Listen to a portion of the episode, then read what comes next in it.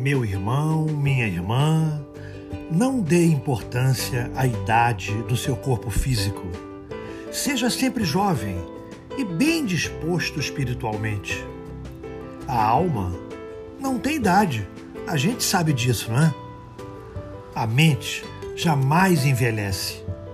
Mesmo que o corpo assinale os sintomas da idade física, mantenha-se jovem e bem disposto ou disposta, né?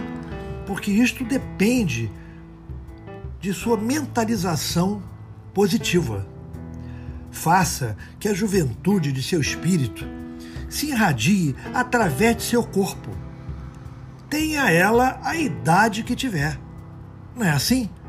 Graças a Deus, graças a Jesus.